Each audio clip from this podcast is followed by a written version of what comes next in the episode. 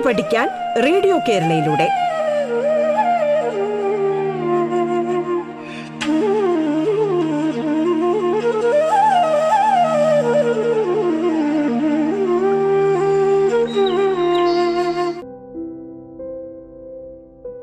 പ്രിയപ്പെട്ട കുട്ടികളെ പാഠത്തിന്റെ ഇന്നത്തെ അധ്യായത്തിൽ നിങ്ങളോടൊപ്പമുള്ളത് ഞാൻ Sreeraj.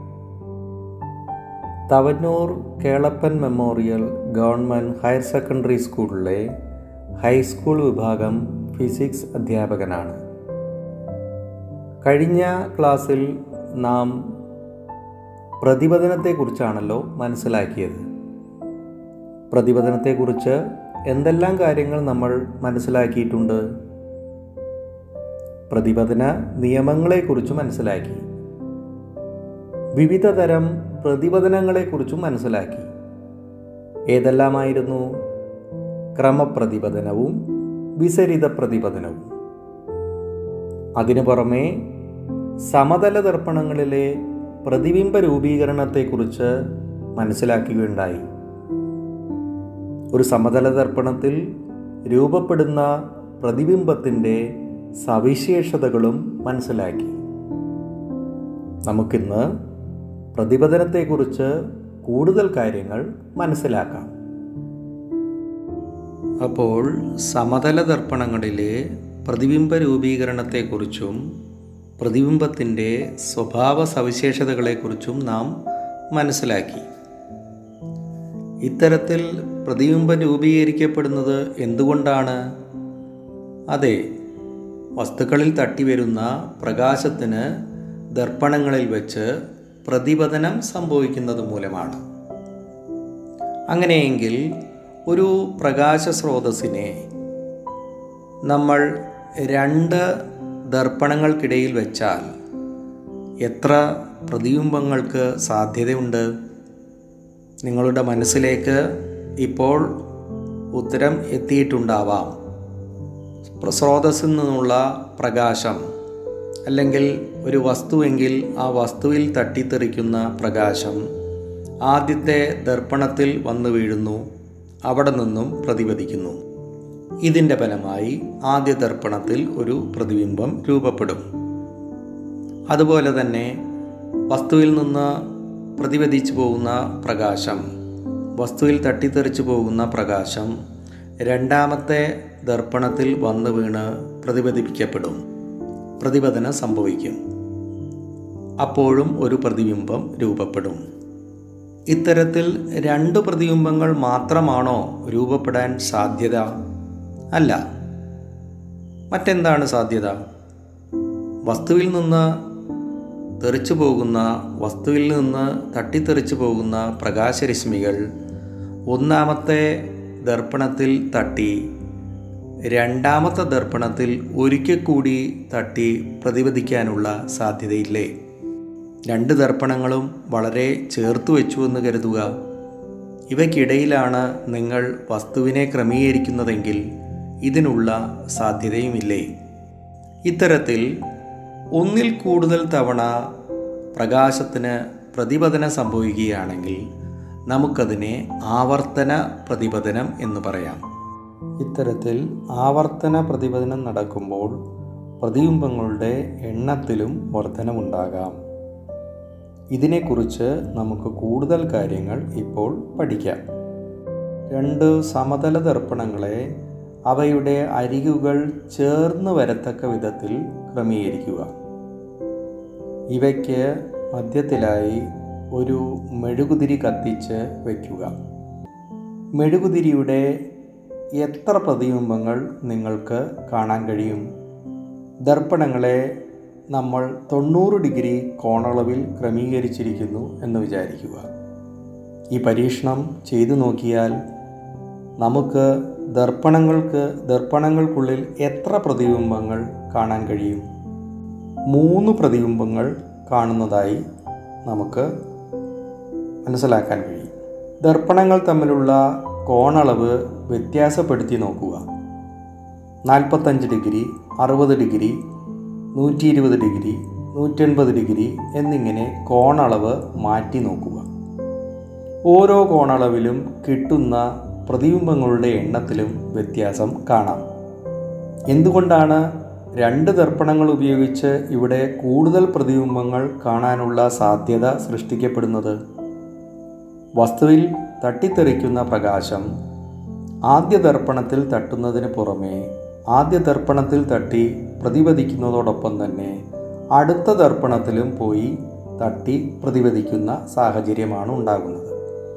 ഇത്തരത്തിൽ ഒന്നിൽ കൂടുതൽ തവണ പ്രതിപതനം നടക്കുന്നത് മൂലം അഥവാ ആവർത്തന പ്രതിപതനം നടക്കുന്നത് മൂലമാണ് പ്രതിബിംബങ്ങളുടെ എണ്ണത്തിൽ വ്യത്യാസം വരുന്നത്.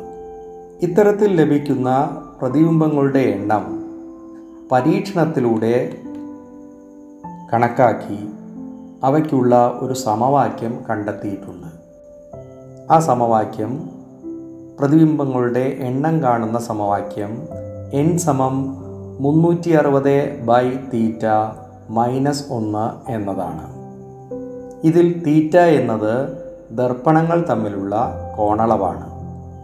അതായത് രണ്ട് ദർപ്പണങ്ങൾ അവയുടെ അരികുകൾ ചേർന്ന് വരത്തക്ക രീതിയിൽ നാൽപ്പത്തി അഞ്ച് ഡിഗ്രിയിൽ ക്രമീകരിച്ചാൽ നമുക്ക് ലഭിക്കുന്ന പ്രതിബിംബങ്ങളുടെ എണ്ണം മുന്നൂറ്റി അറുപത് ബൈ തീറ്റ മൈനസ് ഒന്ന്. അതായത് മുന്നൂറ്റി അറുപത് ബൈ നാൽപ്പത്തി അഞ്ച് മൈനസ് ഒന്ന്. എട്ട് മൈനസ് ഒന്ന് അതായത് ഏഴ്. ഏഴ് പ്രതിബിംബങ്ങളാണ് രൂപപ്പെടുന്നത്. തൊണ്ണൂറ് ഡിഗ്രി വരുമ്പോഴോ? പ്രതിബിംബങ്ങളുടെ എണ്ണം മുന്നൂറ്റി അറുപത് ബൈ തൊണ്ണൂറ് മൈനസ് ഒന്ന്. എത്ര പ്രതിബിംബങ്ങൾ നമുക്ക് കാണാൻ കഴിയും? മുന്നൂറ്റി അറുപത് ബൈ തൊണ്ണൂറ് എന്നത് നാല് മൈനസ് ഒന്ന്. അതായത് മൂന്ന് പ്രതിബിംബങ്ങൾ നമുക്ക് കാണാൻ കഴിയും. ദർപ്പണങ്ങളുടെ കോണളവും പ്രതിബിംബങ്ങളുടെ എണ്ണവും തമ്മിലുള്ള ബന്ധം നം മനസ്സിലായല്ലോ? കോൺവെക്സ് ദർപ്പണം കോൺകേവ് ദർപ്പണം സമതല ദർപ്പണം എന്നിങ്ങനെ ദർപ്പണങ്ങൾ വിവിധ തരത്തിലുണ്ടെന്ന് നമുക്കറിയാമല്ലോ. ദർപ്പണത്തിന്റെ സ്വഭാവമനുസരിച്ചും ദർപ്പണത്തിന് മുമ്പിലുള്ള വസ്തുവിന്റെ സ്ഥാനത്തിനനുസരിച്ചും പ്രതിബിംബത്തിന്റെ സ്വഭാവത്തിനും വ്യത്യാസമുണ്ടാകും. പ്രതിബിംബം ചിലപ്പോൾ യഥാർത്ഥമായിരിക്കും ചിലപ്പോൾ മിഥ്യയുമായിരിക്കും. എന്താണ് യഥാർത്ഥ പ്രതിബിംബം? യഥാർത്ഥ പ്രതിബിംബം എന്നത് സ്ക്രീനിൽ പതിപ്പിക്കാൻ സാധിക്കുന്ന പ്രതിബിംബങ്ങളാണ്. അതുമാത്രമാണോ സ്ക്രീനിൽ പതിപ്പിക്കാൻ സാധിക്കും? അതുമാത്രമല്ല ഇത്തരം പ്രതിബിംബങ്ങൾ പൊതുവെ തലകീഴായിരി ആയിരിക്കും രൂപപ്പെടുന്നത്. ഒരു ദർപ്പണത്തെ സംബന്ധിച്ചിടത്തോളം യഥാർത്ഥ പ്രതിബിംബങ്ങൾ ദർപ്പണത്തിന് മുൻപിലായിട്ടായിരിക്കും രൂപപ്പെടുന്നത്. ഇത് നമുക്ക് അറിയാവുന്ന ഒരു വസ്തുതയാണ്. എന്താണ് മിഥ്യാപ്രതിബിംബം? സ്ക്രീനിൽ പതിപ്പിക്കാൻ സാധിക്കാത്ത വിധത്തിലുള്ള പ്രതിബിംബങ്ങളാണ് മിഥ്യാപ്രതിബിംബങ്ങൾ. മിഥ്യാപ്രതിബിംബങ്ങൾ പൊതുവെ നിവർന്ന പ്രതിബിംബങ്ങളായിരിക്കും. ഇവ ഒരു ദർപ്പണത്തെ സംബന്ധിച്ചിടത്തോളം ഇത്തരം പ്രതിബിംബങ്ങൾ ദർപ്പണത്തിന് പിന്നിലായിട്ടാണ് രൂപപ്പെടുന്നത്. ഓരോ ദർപ്പണങ്ങളും രൂപപ്പെടുത്തുന്ന പ്രതിബിംബങ്ങൾ വ്യത്യസ്ത വലിപ്പങ്ങളിലുമായിരിക്കും കാണപ്പെടുന്നത്. വസ്തുവിന്റെ സ്ഥാനത്തിനനുസരിച്ച് ചിലപ്പോൾ പ്രതിബിംബത്തിന്റെ വലിപ്പം കൂടുതലാകാം ചിലപ്പോൾ വലിപ്പം കുറവുമാകാം. ഒരേ വലിപ്പത്തിലും പ്രതിബിംബങ്ങൾ ലഭിക്കുന്ന സന്ദർഭങ്ങളുണ്ട്. ഇത്തരത്തിൽ രൂപപ്പെടുന്ന വിവിധ രീതിയിലുള്ള പ്രതിബിംബങ്ങൾക്കനുസരിച്ചാണ് ദർപ്പണങ്ങളെ നമ്മൾ ഓരോ സന്ദർഭങ്ങളിൽ പ്രയോജനപ്പെടുത്തുന്നത്. ദർപ്പണങ്ങളെ വിവിധ സന്ദർഭങ്ങളിൽ പ്രയോജനപ്പെടുത്തുന്നത് എങ്ങനെയൊക്കെയാണെന്ന് നമുക്കിനി കൂടുതലായി പഠിക്കാം. എന്താണ് കോൺവെക്സ് ദർപ്പണങ്ങളെന്ന് നമുക്ക് ഏവർക്കും അറിയാം. പ്രതിപതന തലം പുറത്തേക്ക് തള്ളി നിൽക്കുന്ന വിധത്തിലുള്ള ദർപ്പണങ്ങളാണ് കോൺവെക്സ് ദർപ്പണങ്ങൾ. ഒരു കോൺവെക്സ് ദർപ്പണം രൂപപ്പെടുത്തുന്ന പ്രതിബിംബം എല്ലായ്പ്പോഴും നിവർന്നതായിരിക്കും. വസ്തുവിന്റെ സ്ഥാനം ദർപ്പണത്തിൽ നിന്ന് അകലെയായാലും അടുത്തായാലും പ്രതിബിംബം എപ്പോഴും നിവർന്നതായിരിക്കും. അതുകൊണ്ട് തന്നെ അത് മിഥ്യാപ്രതിബിംബവും ആയിരിക്കും. ഇങ്ങനെയുള്ള പ്രതിബിംബം വസ്തുവിനേക്കാൾ വലിപ്പം കുറഞ്ഞതായിരിക്കും. കോൺവെക്സ് ദർപ്പണങ്ങൾ വാഹനങ്ങളുടെ റിയർ വ്യൂ മിററായിട്ടാണ് സാധാരണ ഉപയോഗിക്കുന്നത്. എന്തുകൊണ്ടാണ് കോൺവെക്സ് ദർപ്പണങ്ങൾ വാഹനങ്ങളുടെ റിയർ വ്യൂ മിററായി പ്രയോജനപ്പെടുത്തുന്നത്? അതിനുള്ള ഒരു കാരണം കോൺവെക്സ് ദർപ്പണങ്ങൾ വസ്തു എത്ര അകലെയായാലും അടുത്തായാലും നിവർന്ന പ്രതിബിംബങ്ങളാണ് രൂപപ്പെടുത്തുന്നത് എന്നുള്ളതാണ്. അതുമാത്രമല്ല കോൺവെക്സ് ദർപ്പണങ്ങളുടെ വീക്ഷണ വിസ്തൃതി വളരെ കൂടുതലാണ്. എന്താണ് വീക്ഷണ വിസ്തൃതി ഒരു ദർപ്പണത്തിലൂടെ കാണാൻ കഴിയുന്ന ദൃശ്യമാനതയുടെ പരമാവധി വ്യാപ്തിയാണ് വീക്ഷണ വിസ്തൃതി അതായത് ഒരു ദർപ്പണത്തിലൂടെ നോക്കിയാൽ പരമാവധി കാണാവുന്ന പ്രദേശം വിസ്താരം ആണ് നമ്മൾ വീക്ഷണ വിസ്തൃതിയായി പറയാറ്. ഒരേ വലിപ്പമുള്ള ഒരു കോൺവെക്സ് ദർപ്പണവും കോൺകേവ് ദർപ്പണവും സമതല ദർപ്പണവും എടുത്താൽ കോൺവെക്സ് ദർപ്പണത്തിലൂടെ നമുക്ക് ഒരുപാട് സ്ഥലം ഒരുപാട് വിസ്താരത്തിലുള്ള വസ്തുക്കൾ നമുക്ക് കാണാൻ കഴിയും. അതാണ് കോൺവെക്സ് ദർപ്പണത്തിന് വീക്ഷണ വിസ്തൃതി കൂടുതലാണ് എന്ന് പറഞ്ഞാൽ മനസ്സിലാക്കേണ്ടത്. ഇത്തരത്തിൽ വീക്ഷണ വിസ്തൃതി കൂടുതലായതുകൊണ്ട് തന്നെ കോൺവെക്സ് ദർപ്പണങ്ങളെ റിയർ വ്യൂ മിററായി പ്രയോജനപ്പെടുത്തുന്നു. പക്ഷേ ദർപ്പണങ്ങളിൽ കോൺവെക്സ് ദർപ്പണങ്ങളിൽ രൂപപ്പെടുന്ന പ്രതിബിംബം ചെറുതായിരിക്കുമെന്ന് പറഞ്ഞുവല്ലോ. സാധാരണയായി ദൂരെയുള്ള വസ്തുക്കളാണ് നമുക്ക് ചെറുതായി അനുഭവപ്പെടുന്നത്. നമ്മുടെ തലച്ചോറ് വളരെ ദൂരെയുള്ള വസ്തുക്കളെ ചെറുതായിട്ടാണ് മനസ്സിലാക്കേണ്ടത്. ഒരു കോൺവെക്സ് ദർപ്പണം റിയർ വ്യൂ മിററായി ഉപയോഗിക്കുമ്പോൾ നമുക്ക് പിന്നിലുള്ള വാഹനത്തെയും പിന്നിലുള്ള വസ്തുക്കളെയും ചെറുതായിട്ടാണ് പ്രതിബിംബം രൂപപ്പെടുന്നത്. അതുകൊണ്ട് തന്നെ യാത്ര ചെയ്യുന്ന ആൾ പിന്നിലുള്ള വസ്തുക്കൾ വളരെ ദൂരെയാണെന്ന് തെറ്റിദ്ധരിക്കാനുള്ള സാധ്യതയുണ്ട്. ഇത് അപകടങ്ങൾക്ക് ഇടവരുത്തും. ഇത് ഒഴിവാക്കുന്നതിനായി ദർപ്പണങ്ങളുടെ മുകളിൽ തന്നെ ഈ വസ്തുത എഴുതി പ്രദർശിപ്പിച്ചിട്ടുണ്ട്. Objects in the mirror are closer than they appear എന്ന് റിയർ വ്യൂ മിററുകളുടെ മുകളിൽ എഴുതി വച്ചിരിക്കുന്നത് നിങ്ങൾ നിങ്ങൾ കണ്ടു കാണുമല്ലോ. എന്താണ് ഇതുകൊണ്ട് ഉദ്ദേശിക്കുന്നത്? കണ്ണാടിയിലൂടെ നിങ്ങൾ കാണുന്ന വസ്തുക്കൾ നിങ്ങൾ പ്രതീക്ഷിക്കുന്നതിനേക്കാൾ അടുത്താണ്. നിങ്ങൾക്ക് അത് ദൂരെയായി അനുഭവപ്പെടാം പക്ഷേ അത് കുറച്ചുകൂടി അടുത്താണെന്നാണ് എഴുതിയിരിക്കുന്നത്.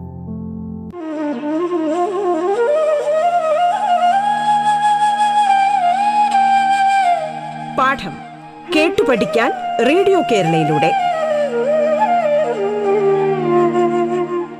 പാഠത്തിൽ ഇനി ഇടവേള.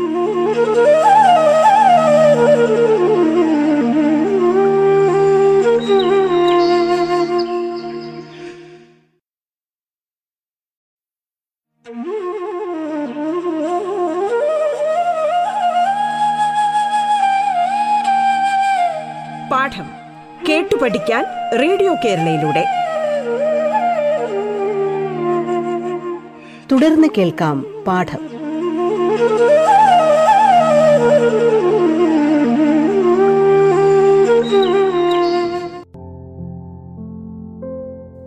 ഒരു കോൺകേവ് ദർപ്പണം പ്രയോജനപ്പെടുത്തുന്ന സന്ദർഭങ്ങൾ നമുക്കൊന്ന് പരിശോധിക്കാം. എന്താണ് കോൺകേവ് ദർപ്പണങ്ങളെന്ന് നമുക്കെല്ലാവർക്കും അറിയാമല്ലോ. എന്താണ് കോൺകേവ് ദർപ്പണങ്ങൾ? പ്രതിപതന തലം അകവശത്തേക്ക് കുഴിഞ്ഞിരിക്കുന്ന വിധത്തിലുള്ള ദർപ്പണങ്ങളാണ് കോൺകേവ് ദർപ്പണങ്ങൾ. ഇത്തരത്തിലുള്ള ഒരു കോൺകേവ് ദർപ്പണത്തിൽ വളരെ അകലെയുള്ള പ്രകാശരശ്മികളെ പതിപ്പിച്ചു കഴിഞ്ഞാൽ എന്ത് സംഭവിക്കും? നമുക്കറിയാം അകലിൽ നിന്ന് വരുന്ന പ്രകാശരശ്മികൾ സമാന്തരമായിരിക്കും. സമാന്തരമായ പ്രകാശരശ്മികൾ ഒരു കോൺകേവ് ദർപ്പണത്തിന്റെ പ്രതിപതന തലത്തിൽ വന്നു പതിക്കുമ്പോൾ ഈ പ്രകാശരശ്മികളെല്ലാം പ്രതിപതിച്ച് മുഖ്യ ഫോക്കസിലേക്ക് കേന്ദ്രീകരിക്കുന്നതായിരിക്കും. ഈ സ്വഭാവമാണ് നമ്മൾ സോളാർ കോൺസെൻട്രേറ്ററുകളിൽ പ്രയോജനപ്പെടുത്തുന്നത്. വളരെ വിശാലമായ സ്ഥലത്ത് വന്നു വീഴുന്ന സൂര്യപ്രകാശത്തെ ഒരു ബിന്ദുവിലേക്ക് കേന്ദ്രീകരിക്കുകയും അവിടെ താപം ഉൽപ്പാദിപ്പിക്കുകയും ചെയ്യുകയാണ് ഒരു സോളാർ കോൺസെൻട്രേറ്ററിൽ ചെയ്യുന്നത്. ഇങ്ങനെയുള്ള ഒരു സോളാർ കോൺസെൻട്രേറ്ററായി നമ്മളൊരു കോൺകേവ് ദർപ്പണമാണ് പ്രയോജനപ്പെടുത്തുന്നത്. വളരെ അകലിൽ നിന്ന് വരുന്ന സമാന്തരമായ സൂര്യപ്രകാശ രശ്മികൾ ദർപ്പണത്തിന്റെ പ്രതിപതന തലത്തിൽ വന്ന് പതിക്കുമ്പോൾ ഈ പ്രകാശരശ്മികളെല്ലാം പ്രതിപതിച്ച് മുഖ്യ ഫോക്കസിലേക്ക് കേന്ദ്രീകരിക്കപ്പെടുന്നു. മുഖ്യ ഫോക്കസിൽ അത്തരത്തിൽ ഉയർന്ന താപം ഉൽപ്പാദിപ്പിക്കപ്പെടുകയും ചെയ്യുന്നു. നേരെ തിരിച്ച് ഒരു കോൺകേവ് ദർപ്പണത്തിന്റെ മുഖ്യ ഫോക്കസിൽ നമ്മളൊരു പ്രകാശ സ്രോതസ്സിനെ വയ്ക്കുന്നതായി സങ്കല്പിക്കുക ഒരു ബൾബ് ഒരു കോൺകേവ് ദർപ്പണത്തിന്റെ മുഖ്യ ഫോക്കസിൽ വയ്ക്കുന്നുവെന്നിരിക്കുക എന്ത് സംഭവിക്കും? പ്രകാശ സ്രോതസ്സിൽ നിന്ന് വരുന്ന പുറപ്പെടുന്ന പ്രകാശരശ്മികൾ കോൺകേവ് ദർപ്പണത്തിൽ പതിച്ചു കഴിഞ്ഞാൽ ഈ പ്രകാശരശ്മികളെല്ലാം പ്രതിപതനം സംഭവിക്കും. പ്രതിപതനം സംഭവിച്ചു കഴിഞ്ഞാൽ ഈ പ്രകാശരശ്മികളെല്ലാം സമാന്തരമായി പോകുന്നതായിരിക്കും. നേരത്തെ നമ്മൾ പറഞ്ഞു ഒരു കോൺകേവ് ദർപ്പണത്തിൽ സമാന്തരമായി വന്നു വീഴുന്ന പ്രകാശരശ്മികൾ ഫോക്കസിലേക്ക് കേന്ദ്രീകരിക്കുന്നതാണ്. നേരെ തിരിച്ച് ഫോക്കസിൽ നിന്നും കോൺകേവ് ദർപ്പണത്തിൽ വന്നു വീഴുന്ന പ്രകാശരശ്മികൾ സമാന്തരമായി പോകുന്നതുമായിരിക്കും. ഇതാണ് നമ്മൾ വാഹനങ്ങളുടെ ഹെഡ്ലൈറ്റുകളിൽ പ്രയോജനപ്പെടുത്തുന്നത്. വാഹനങ്ങളുടെ ഹെഡ്ലൈറ്റുകളിലെ റിഫ്ലക്ടറുകൾ കോൺകേവ് ദർപ്പണങ്ങൾക്ക് സമാന്തരമാണ്. ഹെഡ്ലൈറ്റുകളിൽ വച്ചിരിക്കുന്ന ബൾബ് ഈ റിഫ്ലക്ടറുകളുടെ ഫോക്കസിലാണ് സ്ഥിതി ചെയ്യുന്നത്. അതുകൊണ്ട് തന്നെ ഹെഡ്ലൈറ്റ് ഓണാക്കേണ്ട സന്ദർഭങ്ങളിൽ പ്രകാശരശ്മികൾ സമാന്തരമായി വളരെ ദൂരേക്ക് പോകുന്നതായി കാണാം. ചില ഡോക്ടർമാർ ഉപയോഗിക്കുന്ന ഹെഡ് മിററുകൾ സെർച്ച് ലൈറ്റുകളിൽ ഉപയോഗിക്കുന്ന റിഫ്ലക്ടറുകൾ ഇവിടെയെല്ലാം നമ്മൾ കോൺകേവ് ദർപ്പണങ്ങളാണ് പ്രയോജനപ്പെടുത്തുന്നത്. ഒരു ടോർച്ച് ലൈറ്റിലും ഒരു ടോർച്ച് ലൈറ്റിന്റെ റിഫ്ലക്ടറിലും കോൺകേവ് ദർപ്പണങ്ങളാണ് പ്രയോജനപ്പെടുത്തുന്നത്. ഈ സന്ദർഭങ്ങളിലെല്ലാം മുഖ്യ ഫോക്കസിൽ നിന്ന് പുറപ്പെടുന്ന പ്രകാശരശ്മികളെ സമാന്തരമായി പതിപ്പിക്കുന്നു അകലേക്ക് പ്രതിപദിപ്പിക്കുന്നു എന്ന തത്വമാണ് ഈ സന്ദർഭങ്ങളിലെല്ലാം നാം ഉപയോഗിക്കുന്നത്. ഒരു കോൺകേവ് ദർപ്പണം ഒരേ ഒരു സന്ദർഭത്തിൽ മാത്രമാണ് മിഥ്യാപ്രതിബിംബം രൂപപ്പെടുത്തുന്നത്. ഈ സന്ദർഭത്തിൽ അത് വളരെ വലിപ്പത്തിലുള്ളതും നിവർന്നതുമായ പ്രതിബിംബമാണ് രൂപപ്പെടുത്തുന്നത്. ദർപ്പണത്തിന്റെ ഫോക്കസിനും പോളിനുമിടയിൽ വസ്തു വെച്ചു കഴിഞ്ഞാൽ ഒരു കോൺകേവ് ദർപ്പണത്തിന്റെ മുഖ്യ ഫോക്കസിനും പോളിനുമിടയിൽ ഒരു വസ്തു വെച്ചാൽ വളരെ വലിപ്പത്തിലുള്ള ഒരു മിഥ്യാപ്രതിബിംബം നിവർന്നതുമായ ഒരു മിഥ്യാപ്രതിബിംബം രൂപപ്പെടുന്നതാണ്. ഇത് നമ്മൾ ഏതെല്ലാം സന്ദർഭങ്ങളിലാണ് പ്രയോജനപ്പെടുത്തുന്നത്? മേക്കപ്പ് മിററായി നമ്മൾ ഉപയോഗിക്കുന്നത് കോൺകേവ് ദർപ്പണങ്ങളാണ്. ഇവിടെ കോൺകേവ് ദർപ്പണത്തിന്റെ ഫോക്കസിന്റെയും പോളിനും ഇടയിലാണ് മേക്കപ്പ് മേക്കപ്പ് ചെയ്യേണ്ട വ്യക്തി വന്നു നിൽക്കുന്നത്. അതുകൊണ്ട് തന്നെ വളരെ വലിപ്പം കൂടിയ ഒരു പ്രതിബിംബം അവിടെ നമുക്ക് കാണാൻ കഴിയും. ഇത് മേക്കപ്പ് ചെയ്യുന്നതിന് വളരെയധികം സഹായകരമാണ്. അതുമാത്രമല്ല ദന്തിസ്റ്റുകൾ വായുടെ ഉൾഭാഗം കാണുന്നതിനായി കേടായ പല്ലുകൾ കാണുന്നതിനായി ഇത്തരം ഭാഗങ്ങളുടെ വലിപ്പം കൂടിയ പ്രതിബിംബം ലഭിക്കേണ്ടത് ആവശ്യമാണ്. ഇവിടെയും കോൺകേവ് ദർപ്പണങ്ങളാണ് പ്രയോജനപ്പെടുത്തുന്നത്. പല്ലിന്റെ കേടായ ഭാഗം കോൺകേവ് ദർപ്പണത്തിന്റെ ഫോക്കസിന്റെയും പോളിന്റെയും ഇടയിൽ വരുന്ന രീതിയിൽ ക്രമീകരിക്കുന്നു. അതിനാൽ വളരെ വലിപ്പം കൂടിയതും നിവർന്നതുമായ പ്രതിബിംബം ലഭിക്കുകയും പല്ലിനുള്ളിലെ കേടുകൾ കൃത്യമായി തിരിച്ചറിയാൻ സഹായിക്കുകയും ചെയ്യുന്നു. കോൺകേവ് ദർപ്പണങ്ങളുടെ പ്രയോജനപ്പെടുത്തുന്ന ചില സന്ദർഭങ്ങൾ ഇതൊക്കെയാണ്. ഇനി നമുക്ക് കോൺവെക്സ് ദർപ്പണങ്ങളെക്കുറിച്ച് മനസ്സിലാക്കാം. ഹെയർ പിൻ വളവുകളിൽ കോൺവെക്സ് ദർപ്പണങ്ങൾ വച്ചിരിക്കുന്നത് നിങ്ങൾ ശ്രദ്ധിച്ചു കാണുമല്ലോ. എന്തിനാണ് ഇങ്ങനെ ചെയ്യുന്നത്?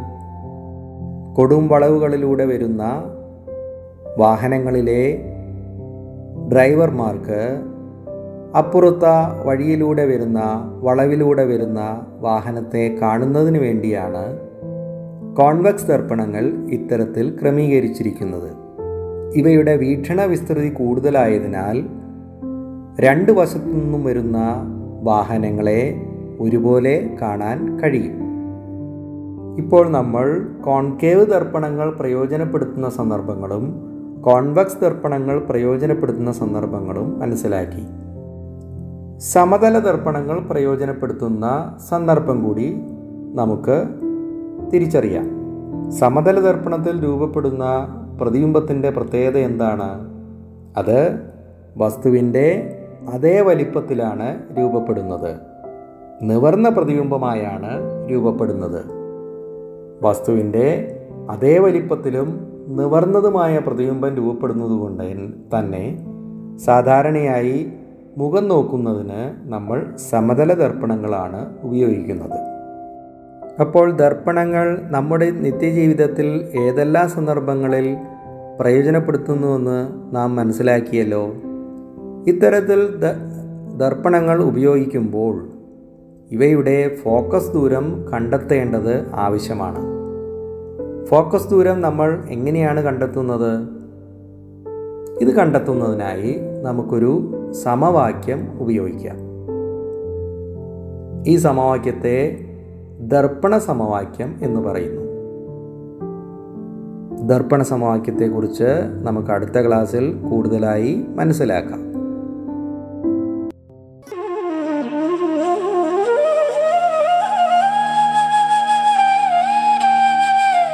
പാഠം കേട്ടു പഠിക്കാൻ റേഡിയോ കേരളയിലൂടെ.